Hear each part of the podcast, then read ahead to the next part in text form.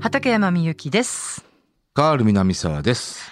毎週土曜日午前11時からお送りしています FM 横浜トラベリンライトこの番組内で毎週いろいろな切り口で洋楽をご紹介しているヒッツボックス今回は歴代全米ナンバーワンヒット特集でした、はい。なんだ今のであの結構反響がはいありますねありましたね。ありまして、はい、特いっに一曲目のね、ブライアンハイランド。ぱいつぶやいてくださっすてごまくすよメールっていうか、そうツイートがいっぱいありましたね。そう横浜のはーちゃんさんこんな長いタイトルだったっけ NSX さんタモリクラブのエンディングあのじゃないコーナーのエンディングだったかコな。ーナーのエンディング。グ、えーねそうそういっぱいいただいてますねあとこちらもね、ビギニースタイルのお嬢さんという放題なのとかね。えーねこれ男性が歌ってたんですかとかね。あーえーこれそういうわはけもかまかまたまさん。はえーあと、ももう一個前のやつが、相鉄ブルー、ボトイ、玉剣ブルー さん。はいへえ、そうなんだ。はいいやこの他にもレタス三昧さん横浜のはーちゃんさんなどなどなどいっぱいいただいております、ねインパクトあるんですねやっぱりねこれでもやっぱりええ耳馴染みあるからこそでしょうあねり。ましたありました、うんはい、うん、私も最初何のこっちゃと思いましたけどもうねイントロかかった瞬間そうに、ですねあの曲かって感じでしたねはい、えーこの特集をお送りした後放送で語りきれなかったことをコーナーコメンテーターカール南沢さんに語っていただきますそれではまず2020年7月25日に放送したヒッツボックス歴代全米ナンバーワンヒット特集をお送りしましょう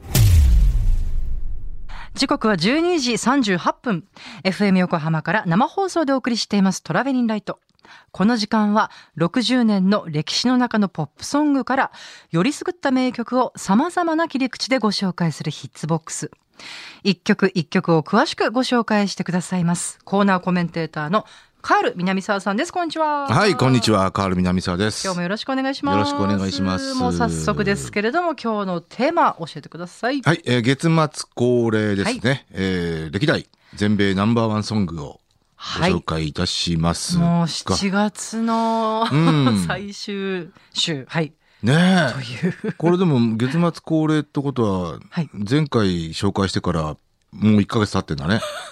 そうなんですよ。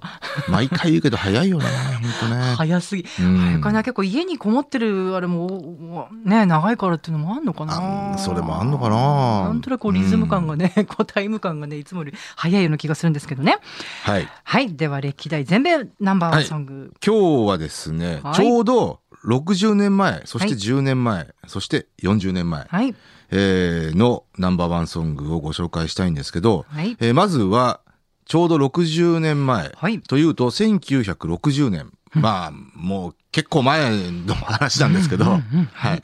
えーこの年、1960年と言ったら、えー象徴的な、えーナンバーワンソングといえばね、えーチャビー・チェッカーのザ・トゥイスト、はあえーあるいはパーシー・フェイスの、えーサマープレイス、これ、一つの出来事ですね。うんえーインストナンバーなんですなんですけど、え映画のね、美しい、ああの、ん 美しいはい。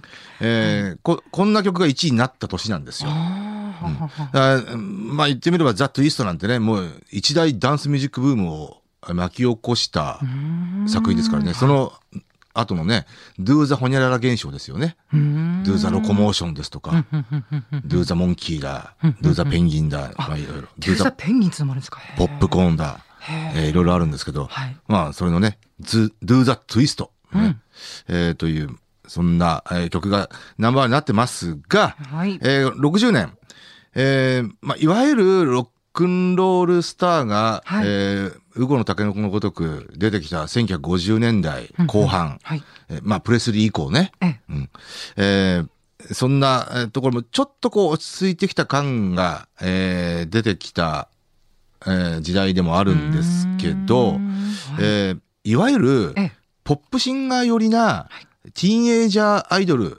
えー男性シンガー、はい。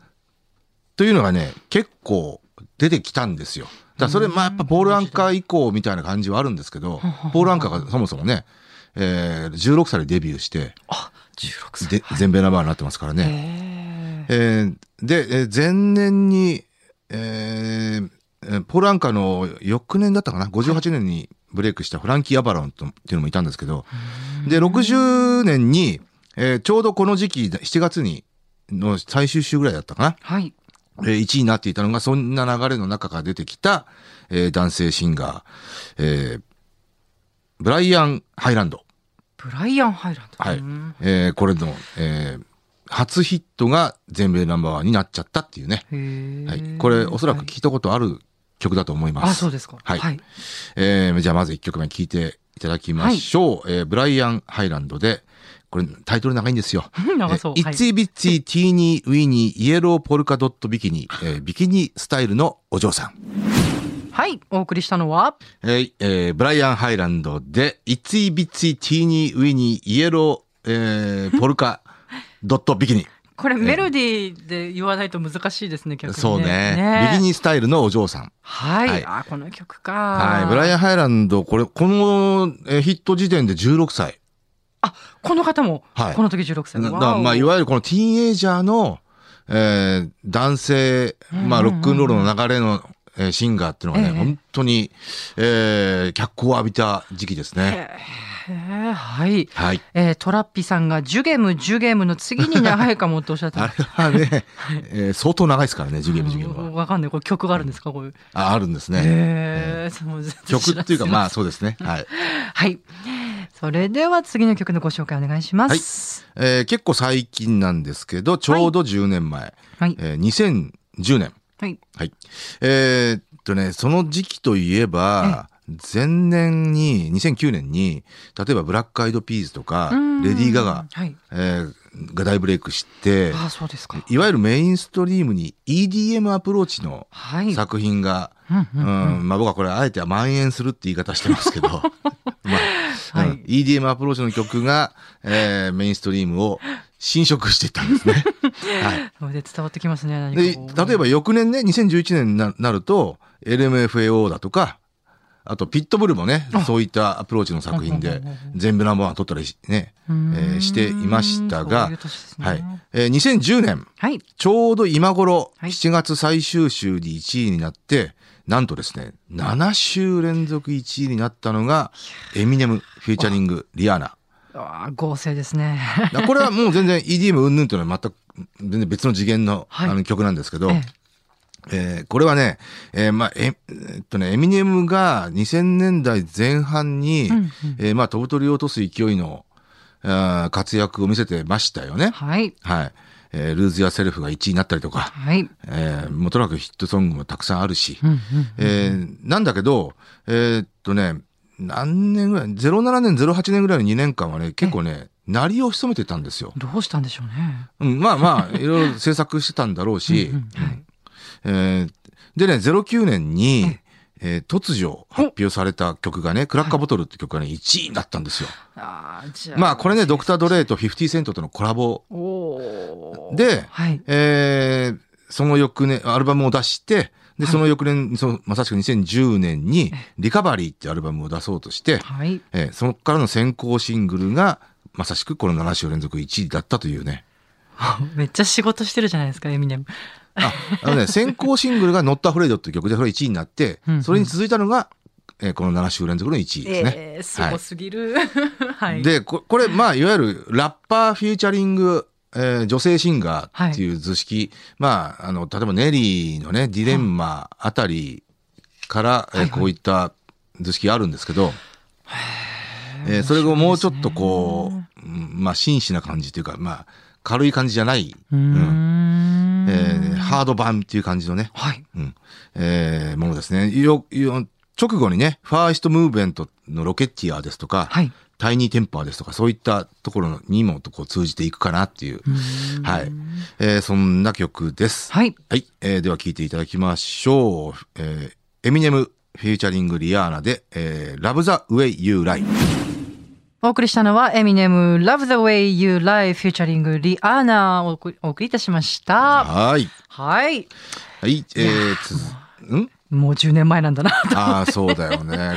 これね、はい僕ちょうどね、プロモーション担当しててね。あ、そうなんですか。まあでもエミネムはね、やっぱもうこの時点ではすすごく人気あったんで、日う本んでうも。うんんうん。そ売うれましたね。か。うんなんかあの、こうん、ね、これももちろん知ってますけど、そっかそっか。はい。はい。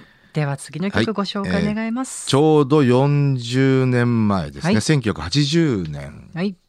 40年前なんだね。 80年がね、うん高校3年生ですよ。高校3年生の時あの写真持ってきてくださいよ。あねも、ね、ちょっと見たいですよう なね。んだかな。 あん見のたいかな、ね。うん、あ見たい見たい。 ある、あ、まあ、あるか。あるな。ぜひぜひ。はい。持ってきます。はいはい。えーということで Facebook、ページにもちょっと上げさせていただきはい。えー、1980年。これまたね、ちょうど今頃。はい。えーっとね、まずですね、えー何を蹴落としてかというと、はいはい。えーこれは、えーあそうそう、ポール・マッカートニーですね。ポール・マッカートニーのカミングアップが1位になったんですよ。うんうんはい。そう。はい。えーで、えーこの曲が1位になって、はい。えーオリビア・ニュートン・ジョンのマジックに1位の座を奪われたっていうね。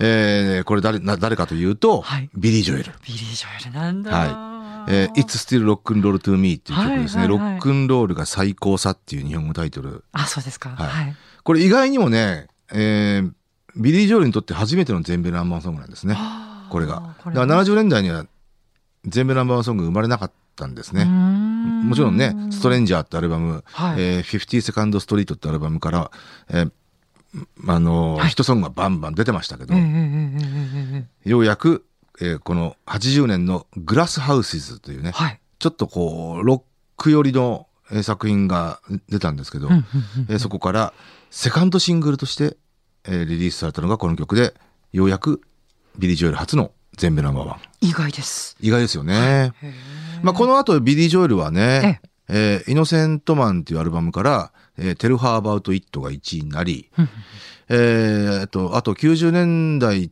直前ですね、89年か、えー、We Did- Didn't Start Start the Fire っていうあ曲がーね、はいえー1位になり、 はいえー計3曲の1位をね、あー彼は保持しております。なるほど。はいはい。えーということで聞いていただきましょうね。はいえーここれね本当ね、えー彼のね、えーまあアメリカのこのロックンロールへのこのなんていうのかな敬意というかねリスペクトが現れてる曲かなと思いますよ。えええええええうんはい。ービリー・ジョエルで「It's Still Rock and Roll to Me さあ、いかがでしたでしょうか」。いやいやいやねあなんかね、今週より一層あっという間に時間が過ぎたような気がしました。おーそうかもしれない。ナンバーワンヒットのあれでしょうか、うん威力でしょうか。はい。まあブライアン・ハイランドねビキニあねスタイルのお嬢さん。はい、これ衝撃だな。うん、でこれあの男性が歌ってたんだっていうね声もあありましたけど、ええーっと確かね日本の女性シンガーも日本語でカバーしてたんえじゃないかな結構カバーこれ多いんす。ですよ。あ、そうなんですか、うんん多いですねうんえー、だからまあいわゆるスタンダードナンバー化もしてますんでね。うんあ、そうですか。へえあとね面白いのはねこれあの作者が、はい。えーどういうふうに書いたかっていうとあのねもしかしたら色っぽいお姉ちゃんの水着を見て、うんえー曲を思いついて書いたのかなと思うでしょ、んなんとなくね。思うでしょ、はい。これ実はね、もっとち、もっとね、健康的っていうかね、は自分の娘娘がえ、 2歳の娘が、あ、うん。海辺で、あのー、ビキニを着てあー、恥ずかしそうにしたなって。ほんほんほんほんそれを見てあ、この曲を書いたなって。なるほど。そう。ちょだから、可愛い感じなんですよ。ちょっとこう、赤ちゃん言葉みたいな感じで、うあうあ。ん、だから、まあ、もともとうねなんだ、そ、の、えっ、と、えー、ビッチトゥイッチ、えー、チェチェニー・ウィニー。そうそう、これ、これは要は幼児言葉なんでね。ううーんん。そういうことなんですねすごくちっちゃい、可愛いみたいなね。あーはい。だからうん、なんかわかります。はい。でだから水玉た例えが浮かんでこないけうんど。 水た水玉模様のビキニを着てたんでしょうね。そあの、ーその子はね。。そういうことなんですね。あ、一気に曲の印象が変わりました。なんかそう。だからもうもちろんね、ブライアン・ハイランドは、16歳のブライアン・ハイランドは、ええまあそういう意味では歌ってないですけどね。はあ、はあ、あ、うんそういうことか。そうそうそう。あーやっぱ、どっちかっていうと同世代の女の子、あ、そう、ね。いいじゃないいみたいな感じで歌ってますけど。そうか、そうか。う。うんーん。ふんふんふんふんはいはい。えー、はい。なんか興味深いですね。これもね。なるほどね。そうですね。あはい。あと、まあ、この時代の作品ね、あの、その、まあ、ロックンロールの流れから、えーこういった、えーいわゆる60年代風のオールディーズ風のね、はい。えーうん、まあ、ポップソング、えーっていうものが本当いいろいろね、出てきま、出てきてますからね。はいその典型的な一つの例ですよね、この曲は。そうですね。うん。で、ブライアン・ハイランドのルックスがまた気になりますね。ああ、イケメンですよ。まあそうなんでしょうね。あのーうん総じて、うんうんえーこの時代のうんティーンエイジャーの、まはあ、いポール・アンカーを筆頭に、ええ皆さんイケメンですね、やっぱりね。まあ、それが結構必うん須項目だったのかなって感じもしますけどだからこいっていやうねだはいびっくりしたのはね、いいろいろ調べてみてね、えー同じ年のさ、えっと、本編でも話しましたけど、はいチャビーチェッカーのザ・トゥイストが1位になったって言ったでしょ、はい。チャビーチェッカーも当時18歳だって。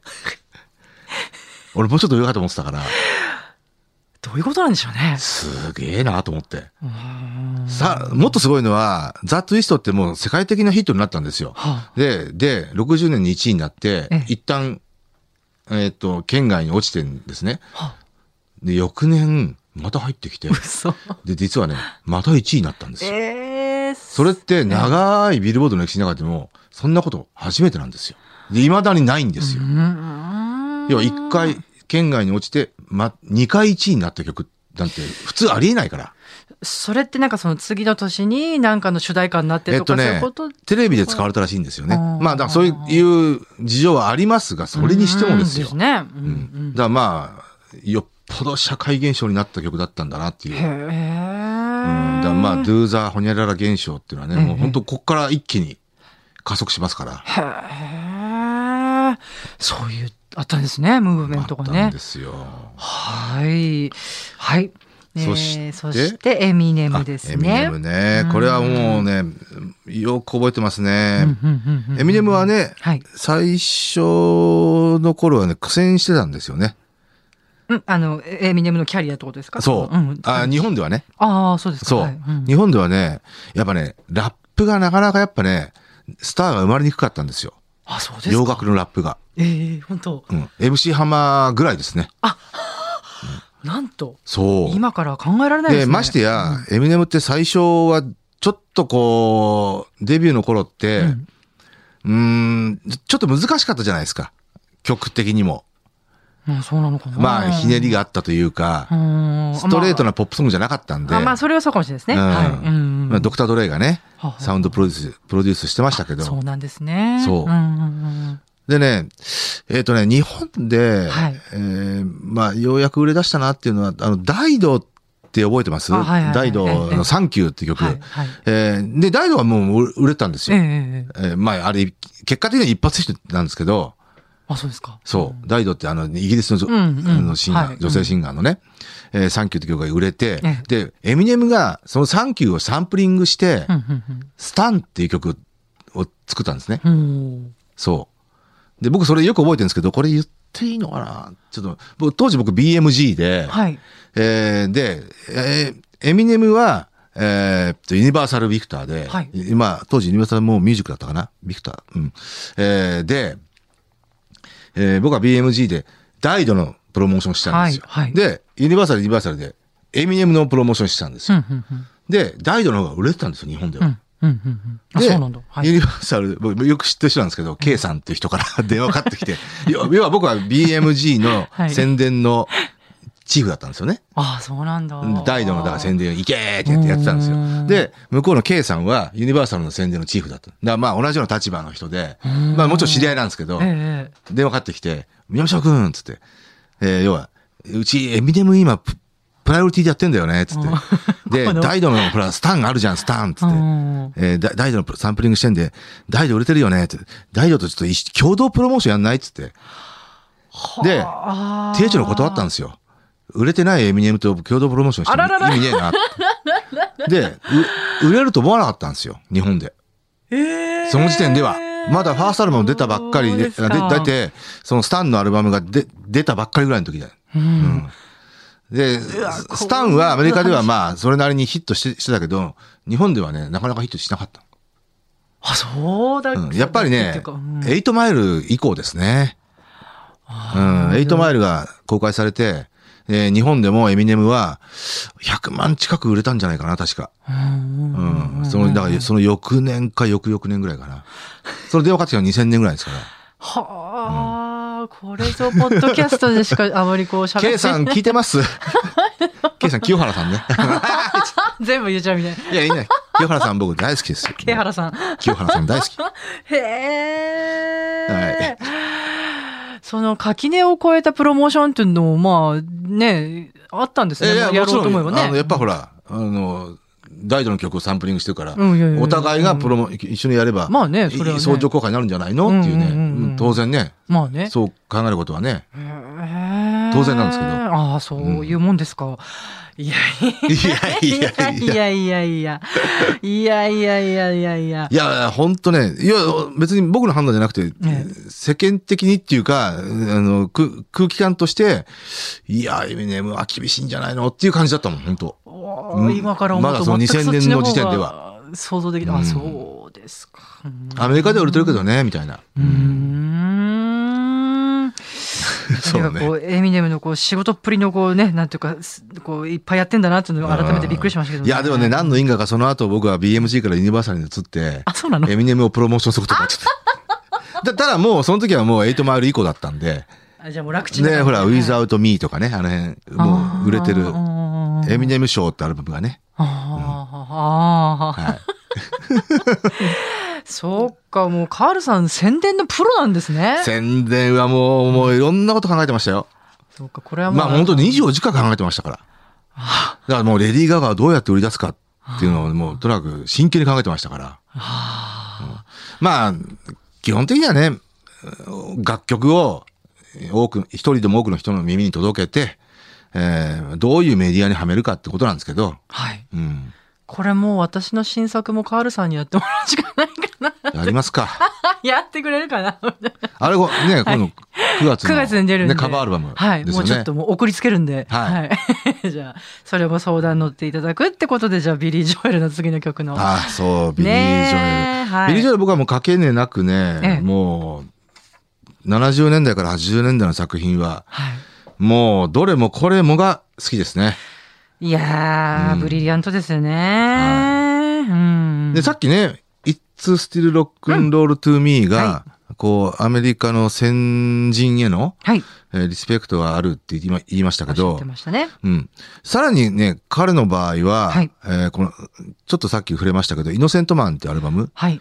えー83年だったかな。はい。えーそのアルバムが一番そういったリスペクト愛に溢れたアルバムですね。ほーうんというのはって。いや、あの、いいわゆる60年代のオールディーズ系の作品、えーのモチーフがいたくさん入ってるんですよ。うん。まあ、アフタンガールなんてもう最たる例ですね。うんうんうんう。うんんああ、そういうことなんですね。はいへ、ーあ、と、えー、For the Longest Time とか、あれ、あれに関しては、まあ、いわゆるドゥアップですからね。そっかそっかそっか。うーん。だからまあ、ビリー・ジョエル、やっぱその辺はね、ちゃんとリスペクトを示してますよね。ああ、そういうのこう、グッときますね、リスナーも、ね。まあ、あとはは多分面々と続くこのアメリカの良心たるポップミュージック、あえーを継承していくんだっていうね、えーそういう気概も感じるし、うだかん。らブラスハウシズも、えーまあ、そのロック色がちょっと強いっていうのはそこ、そういうとこもありますよね。うんうんうん。はい。ビリー・ジョエルって来日してライブやったことあるんでしょうあ、ありますよありますよああ。るある僕武道館で、うんまさしく1980年ですよ。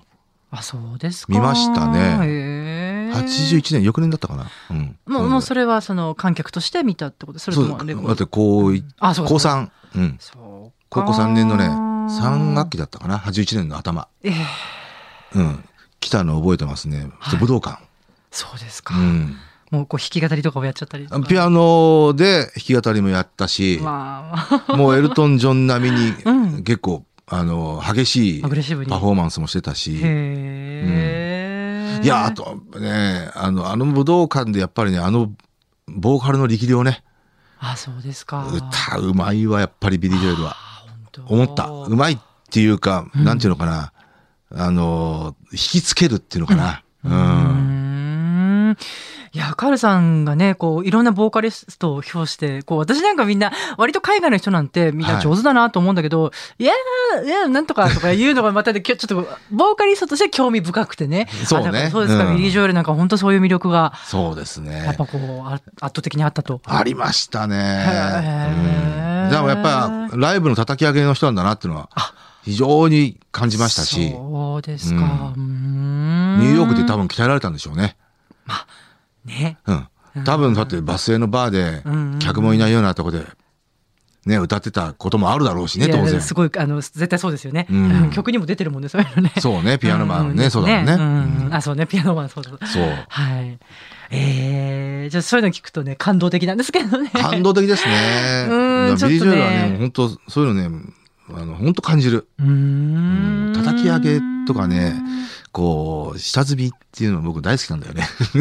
おっしゃってますよね。うんあでも今、今パッと、パッと浮かんだ、あの、他のシンガーとか、どどんな、その、叩き上げしいたやりいや、ままあでもあいっ言ぱっいいるてかみら、れば、マドンナだって叩き上げですよ。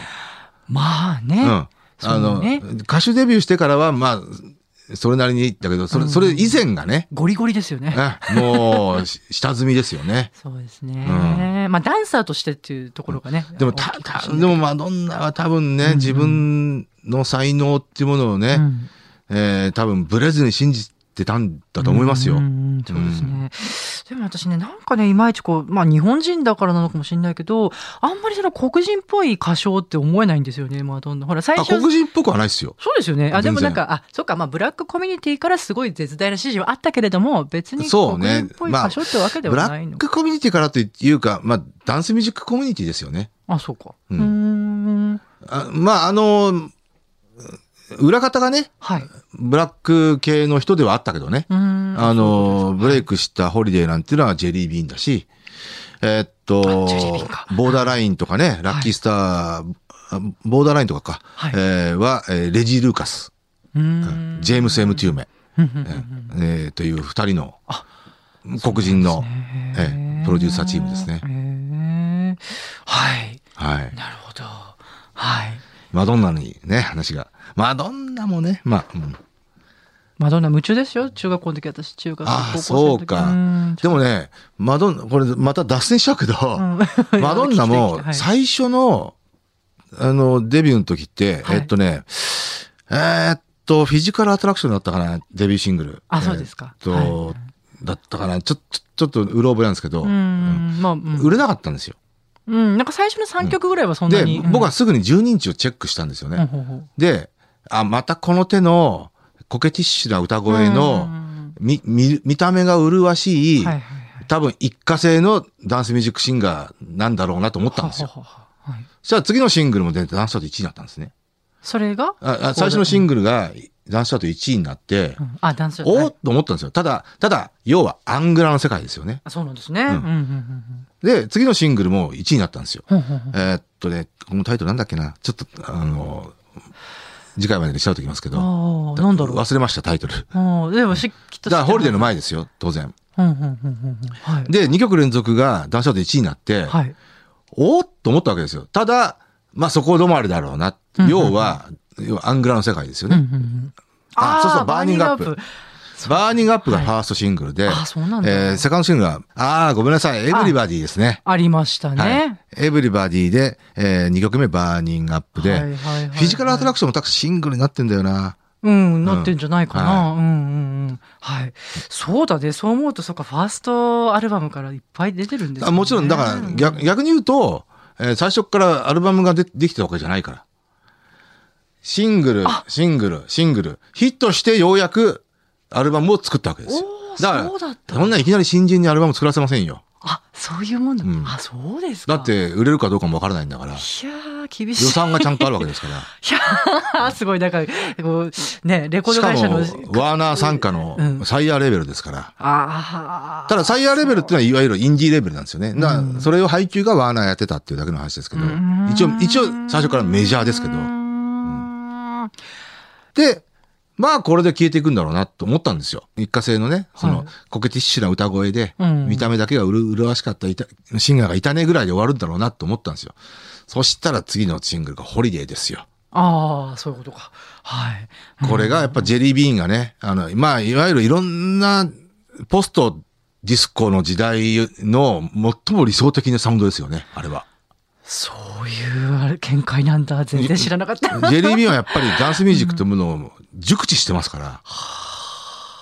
だから、これは逆に言うと、えーワーナー側、まあこれはサイヤーレーベルですけうど、んサイヤーレーベル側の英断ですよね。うんジェリービーンにそういう曲を任したっていうね。へー次のシングルので、えーホリデーがなんとトップ40ひ、しかもトップ20入ったんですよ。ほんほんほんほんで、あのダンスチャートも当然トップ10入って、はい。要はマドンナがようやく一般的に知られたっていううんね、うんうんうんホリデーで。で、アルバムが出て、はい。アルバムがじわじわじわじわと売れてって、そえっ、と、シングルも、えーまずはボーダーラインが初めてのトップ10に入る。うーんで、ここでもうマドンナはブレイクと言っていいですねあ。ようやくこそこうなんでで。すね。うんうんうんで、えーラッキースターがダメ押しですね。そういう流れがあったのか。だから、いいあのー逆に言うと、はい。ファーストアルバムからは5枚のシングルが生まれてるんですよ。なんか子供だったから、こう、ライカバージンの前は結構マニアックな曲だなっていう印象があったんですけどね。うん。まあでも基本マニアック。クですね。うんだからやっぱその辺のダンスミュージックシーンからまず風穴を開けていくっていうね。はうんあ、そうか、そうか。はい。だからそ裏方にはちゃんとジェリー・ビーンとうんジェームス・エム・テューミアンとレジ・ルーカスっていうね。これはもう大プロデューサーですから。やっぱりそういう人たちが。と特にね、レジ・ルーカスジェームス・エム・テューメっていうのは、その以前に例えばステファニー・ミルズとか、はいフィリス・ハイマンとか、いわゆるね、込み上げ系の女性シンガーをやらしたら天下一品なんですよ。うーん。フィリス・ハイマンなんてもう、あの、金字塔のように、うんあの、You Know How to Love Me とかう、んうんうんうんステファニー・ミルズだったら、えー、Never Knew Love Like This Before とか、あの、ダンスミュージックとのとしての機能ちゃんとあるんだけど、万人が認める込み上げ系の、要は胸がキュンとするような。うんうんうんだから、まあ、ボーダーラインなんてね、本当それの典型的なパターンなんで。うん。へえ、全然そういうの知らなかった。で、面白いのは、 はい。えーステファニー・ミルズの Never Knew Love Like This Before って、はいこれもう金字塔のような80年の作品なんですけど、ええはいそのジェームス・エム・トゥーメとレジ・ルーカス。このイントロ、ティーン、ティティティン、ティーン。これがそのまんまボーダーラインに使われてるんですよ。あれそうそう。あの、ボーダーラインのイントロはね、ステファニー・ミルズそうの、だ。あの、Never Knew Love Like This Before なんですよ。よただ別に作ってる人同じなんで、別にパクリとかじゃないですよ。作者がですね。作者が一緒なんでうん、盗作でもないし、者単純に自分が作った曲を流用しただけですから。うん、いやいやいや、へえ、そうか、そうなる全然ありだな。はそうなんい。いですねやーでも、マドンナは多分ね、あの、基本的にはプロデューサーの指示にちゃんと真摯に従ってたと思いますよ。最初はね。うん。あんまり知らなかったなー、うん、いつもおっしゃってますもんね。プロデューサーが必要なんだよっていうのはね。そうですね。うね。ん。はい。あ、ちょっとマドンナ、そう、マドンナ全然一曲もかマけドてンないナんだのけ話ばっど。かりですね。うん、いや、でも本当マドンナ夢中だったな、私な。まあ、今度マドンナ特集もじゃあ、やりましょうねあーぜひぜひぜひ。はい 黒島結菜特集もね。えっと、結構結構みたいな。私もなんかこう考えてこようと思うんだけど、いつも忘れちゃうんだよね。黒島結 菜ね、なんかまた脱線するけどう、んあえっと、あれこれこの話したっけあの、バーシュワショットでね、この前、この前、あの、レコードの整理してて、はい。えーじょ日本の人のアルバムをちょっと整理したのね。はい。で、懐かしい大場久美子のアルバムが出てきて、なんか、 なんあか。れこの話したっけうんしてないよね。音響さんと話してるのちらっと聞いたような気がする。お出てきて、ああ、大場久美子のアルバムだと思って、まあ、僕は中学生ぐらいか、うん、懐かしいなーと思って、もう3枚ぐらい持ってるんですよ、大場久美子のアルバム。で、裏、裏、ジャケット見たら、あるショットがえ、え。あと思って、黒島由依奈にそっくりなんですよ。あ、それなんか漏れ聞こえてきました、なんか。そうかん先と週。。僕はね、膝を打ったんですね。黒島結菜を好きな理由。うん、なんか言ってた言ってた。大場久 美子。僕ね、大場久美子、なん本だっけ。当に好きだったんですよ。あれ、なんでしたっけもう、あの曲、ん ?CM? なん、なんだっけああ、プリンの CM ねあ、。そう、プリンの CM。私のプリンは、デカプリンってね。もう、目に毒でしたよ。これ2020年だとか新しい CM とか絶対やばいよね、それね。どうなんでも、すかね考えてみてくださいよ。はい。 いい時代だ、いい時代っていうか、そうそう。まあ、おおらかそのっちゅうか時、ね大場久美子まだ17、8ですよ。で、結構、あの、肉感的だったんですよ。そっか。そう。それで、で、あの、T シャツで、はい。プリンの CM で、私のプリンは、お大きなプリンだったんですよ。デカプリンって言って、おーうんで中学生にとっては、鼻血ですよねい。や、かなり突っ込んでますよね。うんもうその。のシーン見るたびに、いろい ろと。